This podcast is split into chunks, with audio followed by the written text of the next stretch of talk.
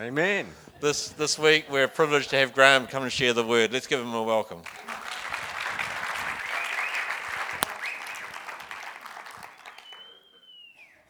He got that right, didn't he? Actually, I've, I've, I've spent the week sort of working, with, working my way out of the victim corner.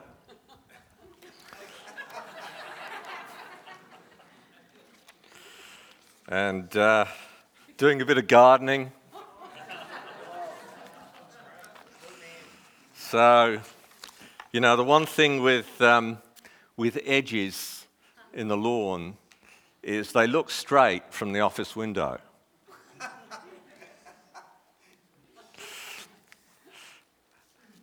and I've been comforting myself of, I'm out of the victim corner, by the way, I'm well out of it. I've been comforting myself with the thought that, you know, Jesus was mistaken for the gardener. So I'm in very good company.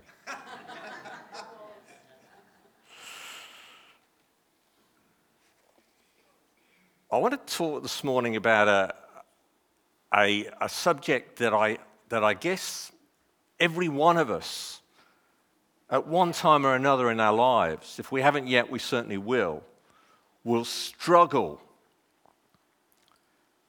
with a belief in a verse which we all know so well, those of us that have been on the Christian journey for a long time. And that verse is Romans 8:28. And we know that all things work together for good for those who love him and who have been called according to his purpose. We know that all things, all things, God works for the good of those who love him who have been called according to his purpose. And I guess if anybody was qualified to say that, it would be the Apostle Paul. I want to read from uh, 2 Corinthians in the Passion Bible translation. 2 Corinthians 11 24 about what happened, Paul describing his sufferings for Christ. He says, I've worked much harder for God, taken more beatings, been dragged to more prisons than they. I've been flogged excessively, multiple times, even to the point of death. Five times I've received 39 lashes. Five times 39. The maths whiz can work that out. How many lashes that is. From the Jewish leaders. Three times I experienced being beaten with rods. Once they stoned me. Hey, who's been stoned here? I mean, you know what I mean.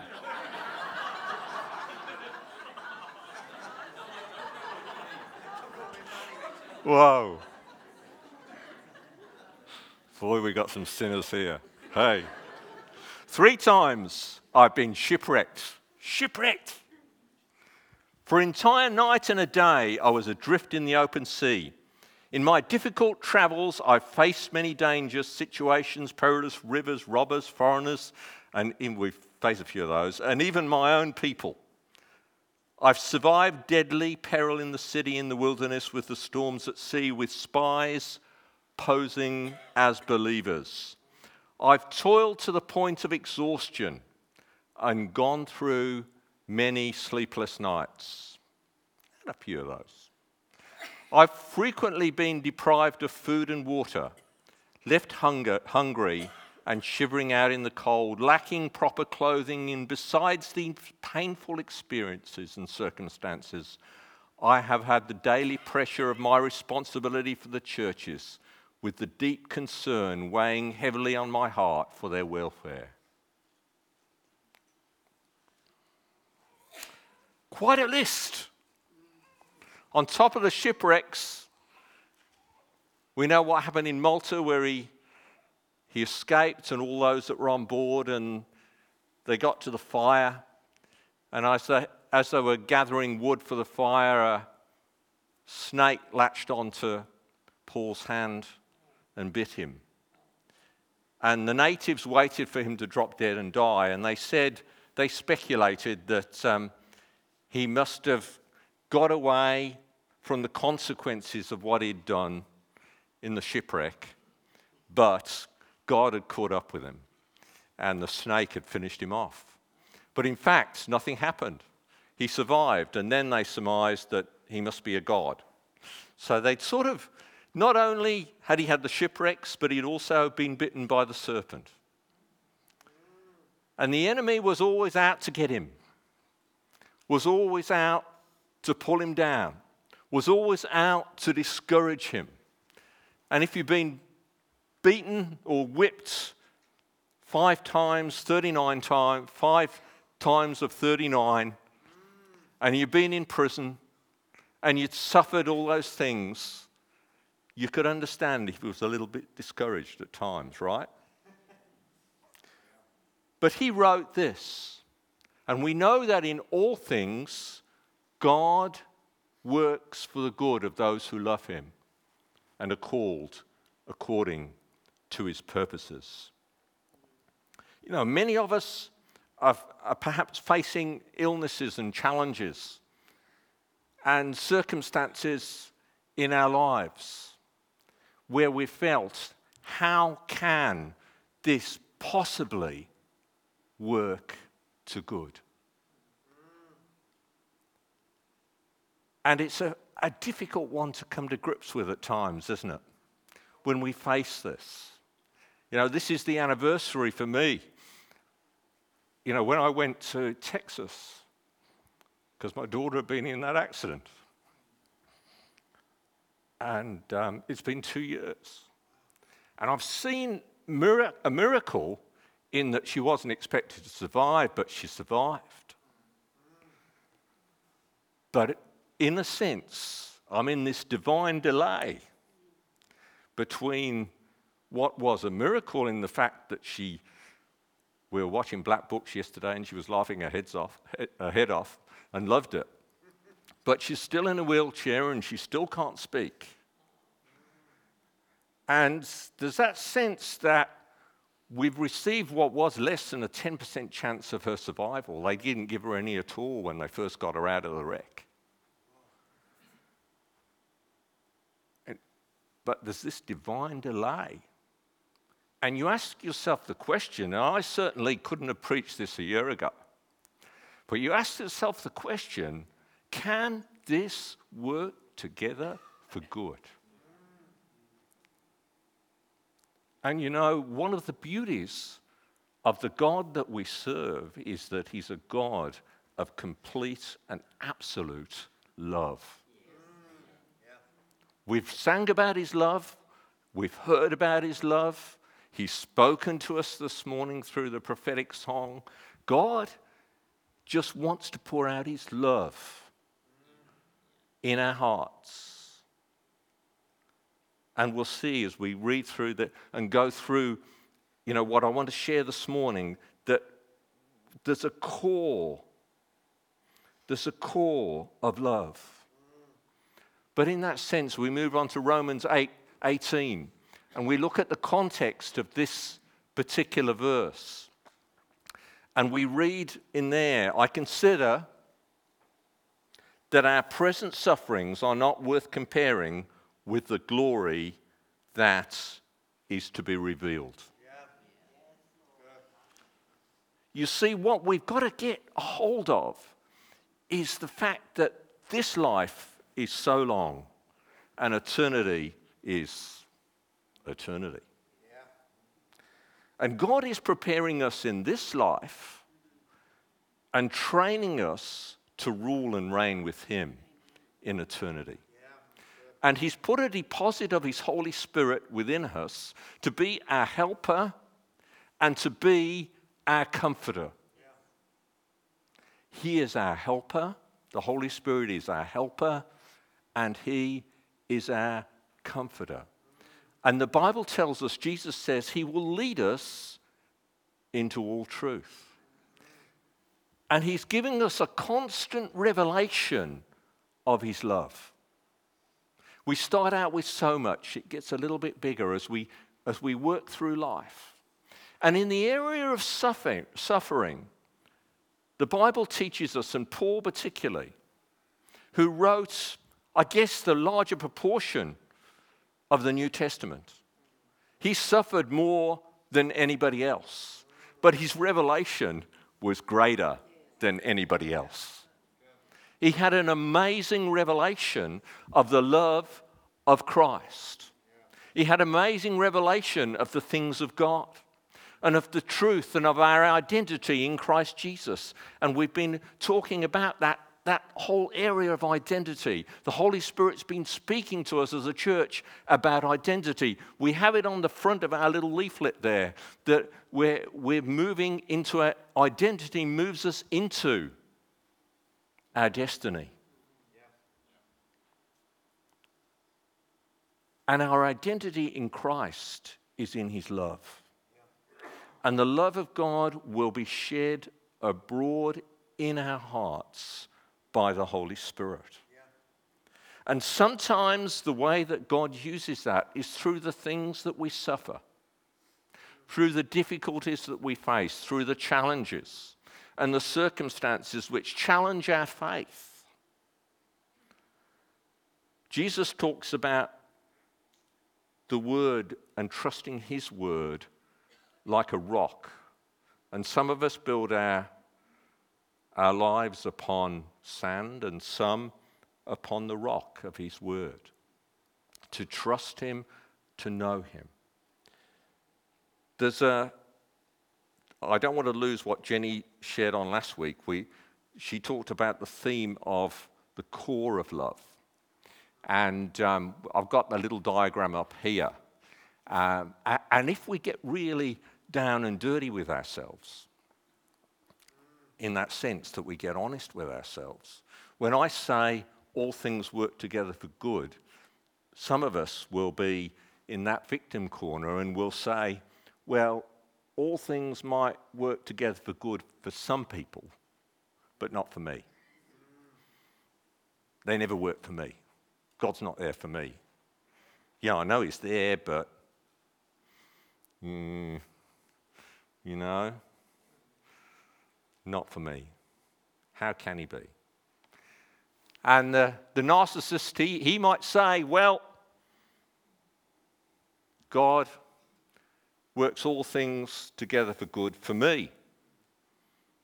Don't really care about anybody else, but he works together for me. And the rescuer will say, well, you know, God's working together everything for good for everybody else, but it doesn't actually matter about me because I'm a bit of a martyr. You know? Oh, I'm struggling a bit, but hey, as long as I'm helping somebody, I feel good about myself because that's where I get my identity for what I do, what I do for others, not from the core of love, which is Christ, our identity in Christ. And the compliant, the chameleon, he sort of, well, sometimes, sometimes things work together for good. Are they working together for good for you? Are they working together for good for you? Good. Oh, that's good. It doesn't really matter too much about me. But for you, it's working together for good. In the sense that God wants us to bring us to that place where we know that all things. Not some things, but all things work together for good to those that love God. There's Paul,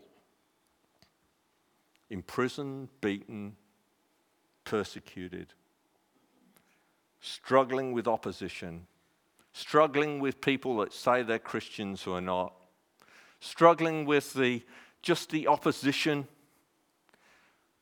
with the, the fact that he couldn't, you know, he couldn't catch a, a plane to go to Spain. he had to go cross country from Rome to Spain, walking. to take the message. Went from house arrest for two years, went off to Spain, preached the gospel, ended up coming back to Rome, ending up in prison, but in a hole, in a dungeon, waiting to be beheaded.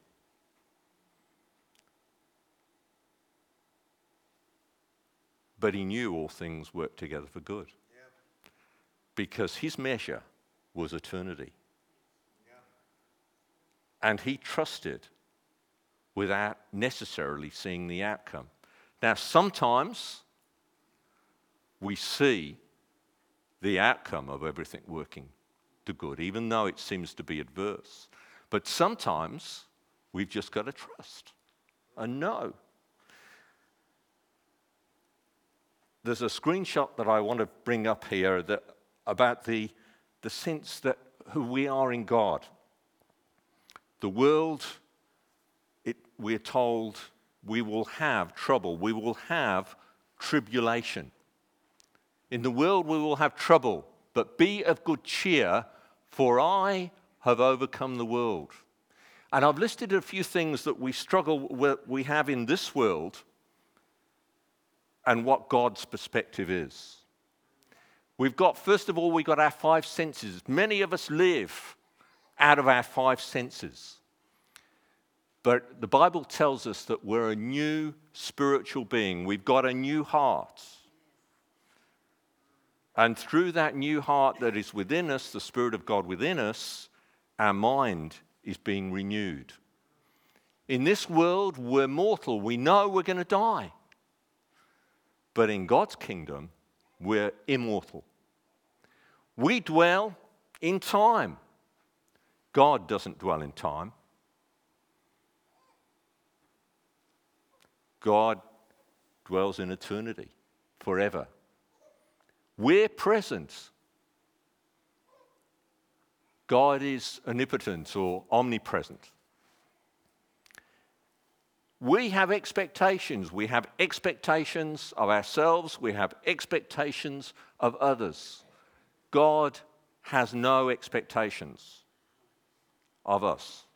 You might want to think about that. That'll be a bit of a challenge for some of us, I think.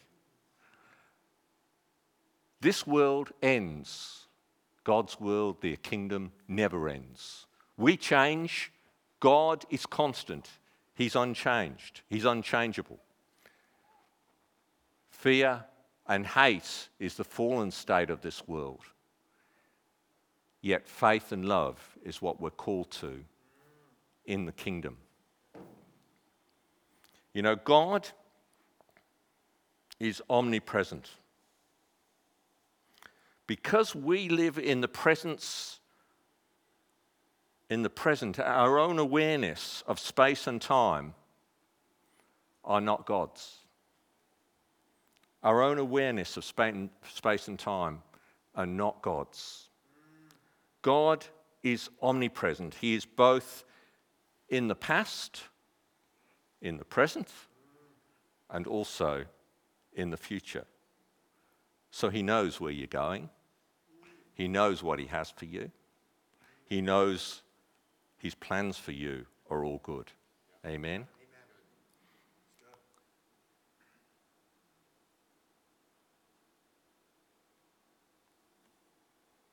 That's why he doesn't have expectations of you. He is in your heart working out his purpose. And he, because he dwells in the future, knows what your response will be. You know, many of our, much of our suffering. And having gone through, I think, probably without full diagnosis, a sense of um, post traumatic stress last year, I, I just realized that there were times when, you know, you go through stuff. And I, and I remember this from an experience I had when I, my mother had a long, drawn out um, illness cancer, and she died when I was 17. So in my mid teen years, I just remember um, just the suffering of my mother, who I was very, very close to. And after that time, I'd sort of end up, I was on the road as a rep, and I'd go in and see my sister, who was married and with children, and I'd just sort of suddenly find myself asleep. This was, I'd just stop for lunch. I'd just find myself asleep on the couch. And for some reason, as a 17 year old, when I should have been full of, if you like, vigor and um, enthusiasm and plenty of energy, I went through a period of several months where I just wanted to sleep in the middle of the day. And what that is, is the, just the body protecting itself in the sense of, of the grief process that you're going through. And there's um, something I've discovered called compassion fatigue. And many, many families, many um, marriages fail through compassion fatigue after the loss of a child.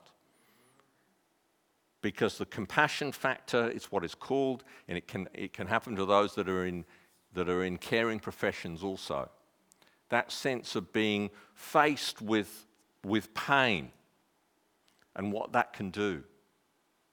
So there are times when we need to journey with people and help them through those times because they're a season and they do pass. And we need to know that. But in those times, if somebody comes to tell you that all things work together for good, it's not usually fully appreciated. Because that's our human state. You know, many of our toxic, unhelpful thoughts are due to expectations we place on others and on ourselves. The Bible tells us to take every thought captive. And I believe that we can get an insight into God's love as we take those thoughts captive, as we recognize them. Sometimes we go, th- if we go through the exercise of actually catching our thought life, spending a time of praise and worship, maybe each day, and then just take, sort of sitting there and saying and thinking, what, what are the thoughts that come into your mind? And just writing them down. You'll always find something that's maybe a little bit negative or toxic, or somebody will come to mind that's really a pain, you know, difficult person that you think are a difficult person. But it could be your response to that person, not necessarily the person, right? That for whatever reason, you know, I was, uh, I went through a little, little sort of traumatic thing when Amy said, you know, tell somebody your first pet. And I, had, I, I just went straight back to when I was about eight or nine. I don't know, or maybe it was 10. I don't know, something like that. I went back to that time when my first own pet, which was a budgie called Peter. I shot back there.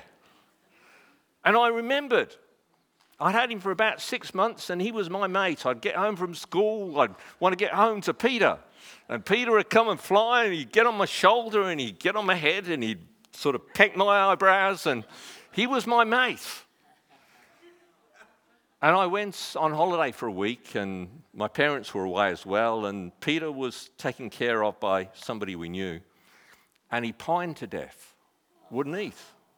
And I came back from my holiday after a week, and found my budgie was dead. And I remember going through incredible grief. And I got an echo there. you know, we have these things that have gone on in our lives that leave a mark. I mean, that's relatively small thing. Some things are quite big. Yeah. And they're part of our, if you if, if you like, part of our of the wounds that are within us, our humanity. And that was an echo from the past. Immediately, something can suddenly come up. Somebody can remind you of something. And we project our pain onto them. All things, even Peter grieving to death, work together for good. And you think, well, what's that about? Do all things really? Is God control of all things? Yeah, He's omnipotent. He's, he's everywhere. He's in control. He's sovereign. Hey, totally, completely sovereign. This is the God we trust. Amen?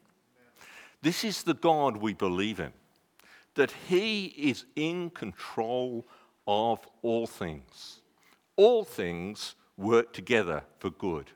That is our antidote for our pain. That is the antidote for our suffering. And you might be going through something and, at the moment, and you know, that's cold comfort. But it will pass. You will come through it. God will bring you through. Romans 8 35 39 talks about how we're to be centered in love. Who shall separate us from the love of Christ? Shall trouble or hardship or persecution or famine or nakedness or danger or sword? As it is written, For your sake we face death all day long. We are considered as sheep to be slaughtered. No, in all these things, in all these things, we are more than conquerors through him who loved us. For I am convinced that neither death, that's a thing, nor life, that's another thing, neither angels, they're things, nor demons, neither the present nor the future, nor any powers, neither height nor depth, nor anything else in all creation will be able to separate us from the love of God in Christ Jesus, our Lord. In Paul's day, if you call Jesus Lord, in the time of Nero and persecution, you are liable to be a torch in his garden. You are liable to be persecuted, locked up, killed. You might have found yourself in the amphitheater facing wild beasts. The consequence for a Christian who called Jesus Lord instead of calling Caesar Lord was death, or at the very worst, imprisonment, or very least, imprisonment. The consequences in that era, the consequences for some of our brothers and sisters in the Middle East is not that dissimilar. But they have a city, they have a land. The land that we heard about in the prophetic word this morning, the land that is eternity. We know that when we go from this life, we know that when Paul lost his head in Rome, he went to be with the Lord. In fact, it was so real to him, he said, I, I, I'm caught between this, this place where I'd rather go and be with the Lord, but it's sort of more important perhaps that I stay here with you because I haven't quite finished what I've got to do. And when I talked about expectations and that God has no expectations of us, because when His love is shed abroad in our hearts to such an extent that we're living and breathing the eternity within us. The expectations, perhaps, that we put upon ourselves diminish because our motivation is through His love. His love is what calls us higher. His love is what calls us to love others. His love is what calls us to go and do that stuff that involves serving Him. It's a natural outworking of His Spirit, the helper, the comforter, the one that comes for those that are righteous. He comes to convict the world of sin, but he comes to speak to those that believe of their righteousness, of how much he loves you. That's what he's all about. His expectation of you is merely to live in his love. And everything else will just flow from that.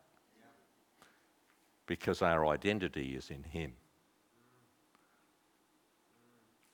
And for those of us that have maybe had a, a, a sense of a service mentality, of a kind of a religi- religious sense of upbringing and obligation, that is quite a hard one to get around because at the track of our mind has been set, and I certainly know mine was with my upbringing, has been set in a service mode, in an obligation mode.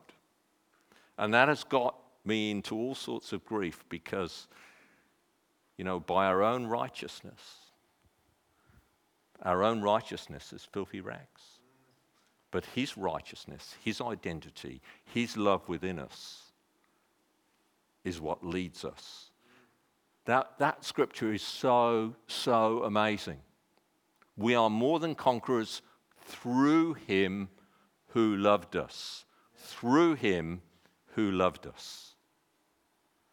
We are more than conquerors. If you're trying to be a conqueror in your own strength, I've got some bad news for you. It ain't going to work. But because we're more than conquerors in Him, all we need to do is say, Lord, here I am.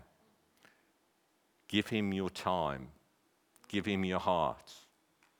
In everything that you do, in every place where you go, in your workplace, in your home, in your suffering and in your pain, give it to Him. And He will turn all things to good for you. Amen. David was a man, we're told, after God's own heart. And we read about David and we think, did all things work together for good for him? I mean, he did some stuff. We know, we know that he was running from Saul, and we know that he was persecuted unjust, unjustified. And then he became king, and he became strong. And we know he committed adultery, and after the adultery, he committed the murder. And after the murder came the consequences in his own household, where one brother raped a, sis- a half sister, and Absalom took vengeance on him and killed him. And David had all sorts of grief going on in his, in his life. Then Absalom rebelled against David and took Jerusalem, and David had to flee. Then he came back, and then Absalom was killed. And we look at the whole story of the life of David, and we say, Did all things work together for good for David, who had a heart that was after God like no other? And yet, we have the Psalms and we have the story of David, which we all identify because of his humanity and his failures. Yet we read the Psalms, the most incredible poetic book that is read more than any other. And we see that all things work together for good. Because David, when he went through that stuff and when he repented and came back to God and wrote, wrote Psalm 53, creating me a new heart, O God, renew a right spirit within me, that he was writing to millions of Christians who would pray that as a prayer. Down through the ages. He didn't know that. He didn't know his Psalms would be read by us today, thousands of years later. But God was working all things together for good. All those sermons that are preached about the life of David and how God restored him and brought him back. David, when he was living that, didn't know that sermons were going to be written about him.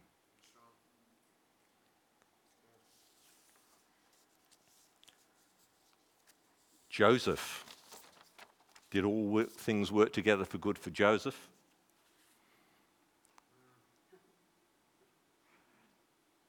He didn't do anything wrong. He got put in a pit, sold into slavery by his brothers. He said, Well, it'll be okay because all things work together for good. Did he believe that? When he was going through that as a 17, 18 year old, when he was in Potiphar's house and things started to look up for him and he was going well and oh, I'm looking after Potiphar's house. Everything was put in his trust and charge. And then Potiphar's wife took a fancy to him. And he knew that was wrong and he didn't follow that. And he didn't go with that, even though she pestered him and, and moved in on him every now and again to the point where she lied about him and he got put in prison. Was that fair? Did all things work together for good for Joseph? In the end, they did. He was in prison for, I don't know, seven, ten years. What was he thinking in that place?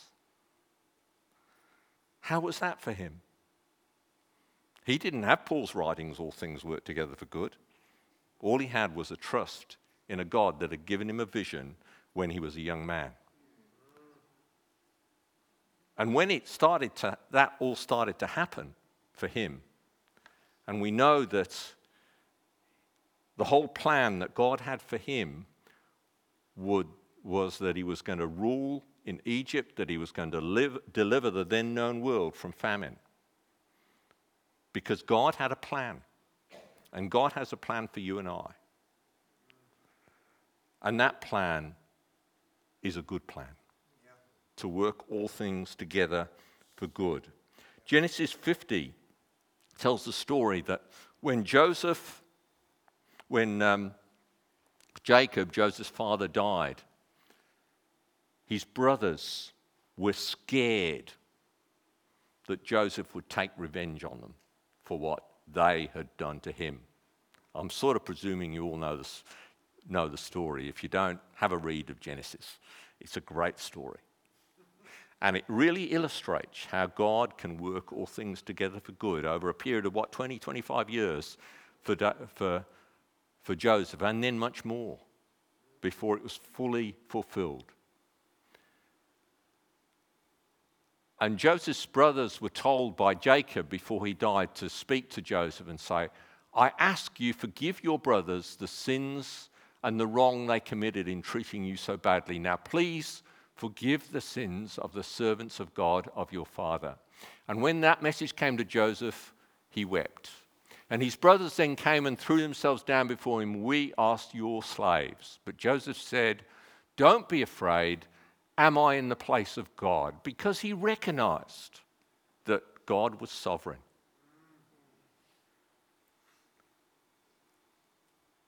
You intended to harm me, but God intended it for good, to accomplish what is now being done, the saving of many lives. So then do not be afraid. I will provide for you and your children. And he reassured them. You see, what had worked out in Joseph's life through his hardship, through his difficulty, through his pain, through being accused wrongly, through being imprisoned wrongly through being sold into slavery by his brothers, being hated and despised, was a heart that wept and a heart that served. He had all the power. And if you read the story of how his brothers were brought back into relationship with him, you'll see there was a real struggle for him. He tried to separate out Benjamin, who he, was his younger brother and not responsible for what had happened to him, from the others that were. But God didn't allow him to do it. And we read the story that he broke down in tears and revealed himself to his brothers. And there's a lot of analogy and picture about what Jesus has done for us in that story. A lot of typology. Joseph said, Don't be afraid. God intended it for good. What you did, God intended for good to accomplish what is now being done in the saving of many lives. I just wonder, maybe if you can relate to that, that maybe some of the things that have been done to you, some of the difficulties and relationships perhaps that you've had, are part of God's plan. And that might be a bit of a left field one for you, a bit of a hospital pass. I don't, don't know whether I can do with that. But maybe if you could look at it in the sense that where you're perhaps struggling with somebody that's been mean to you, who is an enemy, that God is using that enemy. That's why Jesus says, Love your enemies and do good to those that despitefully use you. Because he knows that God is a whole lot bigger than your enemy. He's a whole lot stronger. He's a whole lot more powerful. And he can bring about an amazing deliverance for the saving of many lives, for what he does in your heart. And we can look outside of and, and look for God to show up and, and make those changes. But unless we take on that sense of the toxicity and the hurt and the pain within ourselves and come to terms with that and just give it to Him and allow Him to replace it with the positive, yeah. with the fact that He is in charge, He is sovereign, all things including this thing, this thing, this nasty thing, this person. All things work to good for those that are called according to his purpose. Yeah. You're part of his purpose. We are part of his purpose. I just want to end up with um, a quote from, from Job.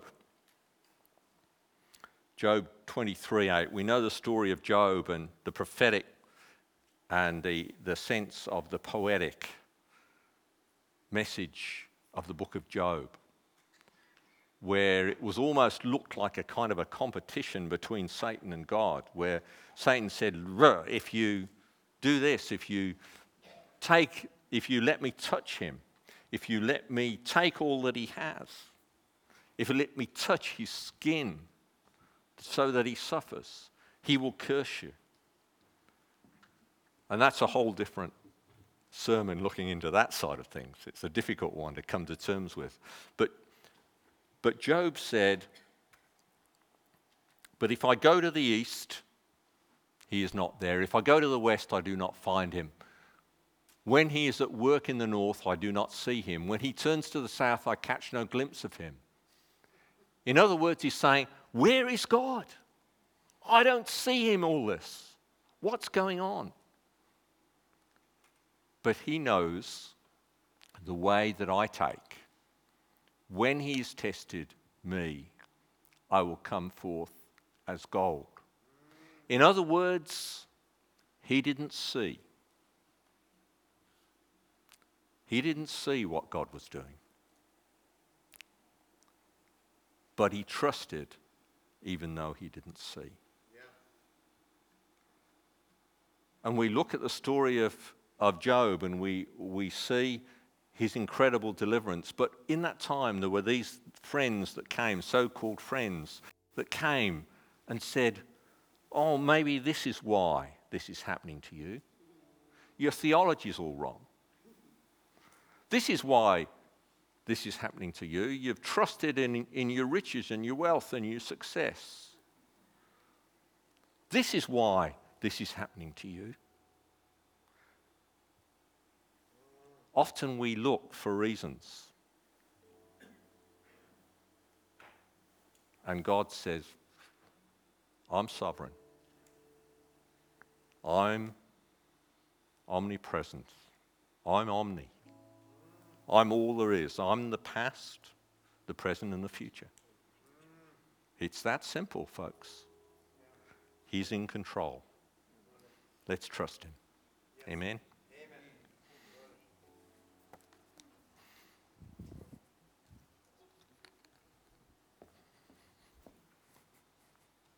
Don't you stand with us?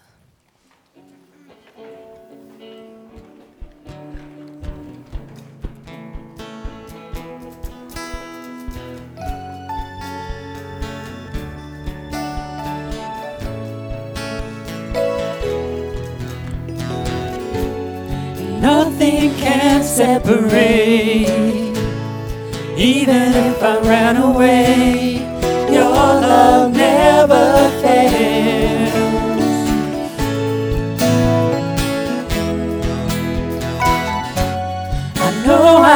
still make mistakes, but you have new mercies for me every day.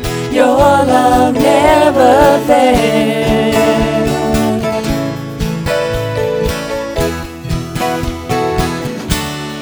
You stay the same through the ages.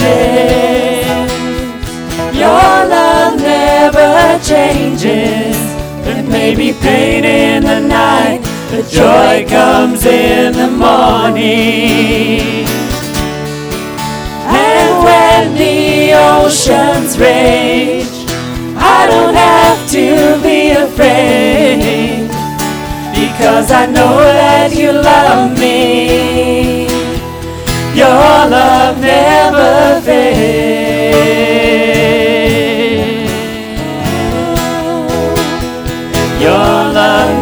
Never.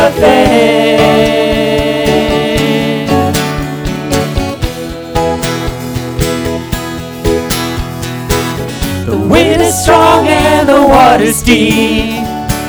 I'm not alone here in these open seas. Your love never fails. Yeah. The chasm was far too wide. Never thought I'd reach the other side. Your love never fails. You stay the same. You stay the same through the ages. Your love never changes. There may be pain in the night, but joy comes in the morning. And when the oceans rage, I don't have to be afraid because I know that you love me. Your love never fails.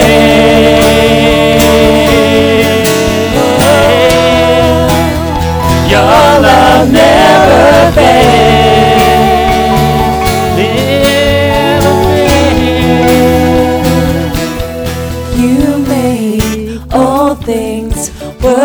Together for my good. You made all things work together for our good.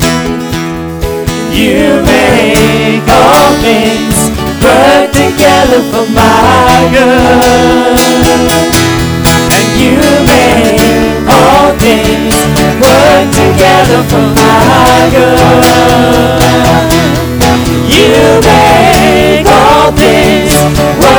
Together for my good. You make all things work together for my good. You stay the same through the ages. Your love never changes. There may be pain in the night, but joy joy comes in the morning.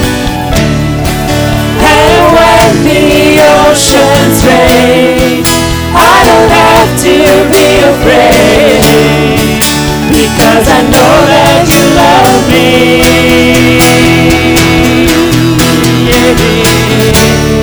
You stay the same through the ages. Your love never changes. There may be pain in the night, but joy comes in the morning. When the oceans rage, I don't have to be afraid. Because I know that you love me.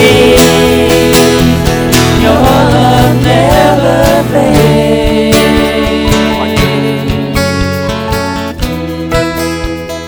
I just want us to, just for a moment, just to get a hold of that. That, sing, that sense, that, that truth that all things, all things, not some things, not sometimes, but all times and all things work together for good. And maybe, you know, there'll be those of you that are facing life stuff, problems, challenges, health issues, pain, heartache.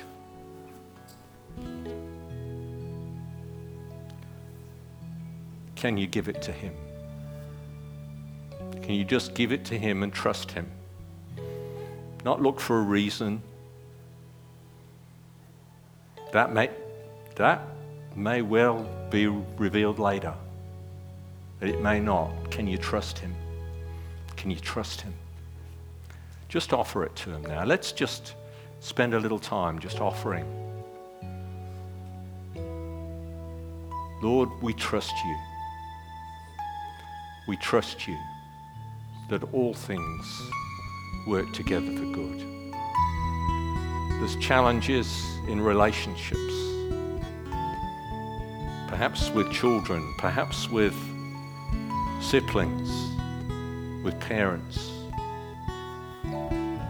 Challenges in the work context where you're struggling.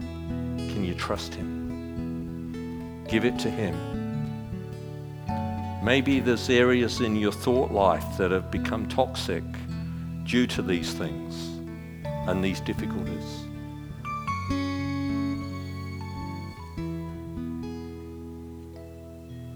Lord, we, we bring those thoughts that are perhaps toxic and those thoughts that are negative about individuals or circumstances. And Lord, we, we just offer you those thoughts, that situation. We give it to you. And Lord, we pray that you would give us fresh insight from your word this morning. Fresh insight, a fresh perspective of how you see it, that you can turn it around and work it to good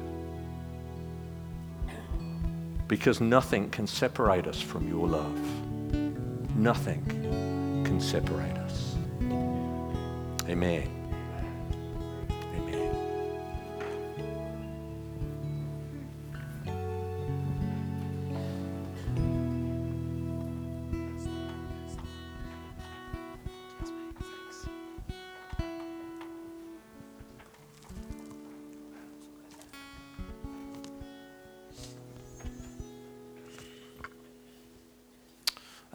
A hard one to transition into notices with, actually. I'm still processing myself, so we'll see how this goes. Uh, so we've got an opportunity um, to become a member on the 25th of October at 7:30 p.m. here at St Albans. Um, oh, my name's Seb, by the way. Yeah, that's the first mistake. Um, we've also uh, just got a notice about uh, Operation Christmas Child, and I've just got some stuff from Nate. I'm going to quickly read through.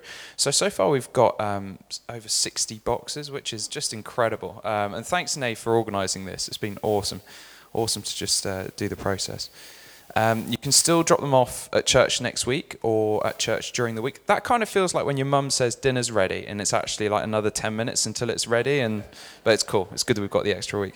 Um, so from here, the boxes will go to a Power Baptist church to be loaded into a container with all boxes from South Island. Uh, they then get sent to Auckland to be processed for customs purposes, and then they go off to Thailand, Cambodia, Papua New Guinea, and Pacific Islands and then they get uh, distributed by local churches and schools. Um, and they have a community a community day and offer for the children to come back for a, um, a sort of a Sunday school type program. Um, and if the young people don't want to come to that, or the children don't want to come to that, then they get given a book of Bible stories to take away. And I think the ones who come probably get one as well. I'm guessing. Um, but yeah, it's just an amazing process, and I think we've got a, a video now to show.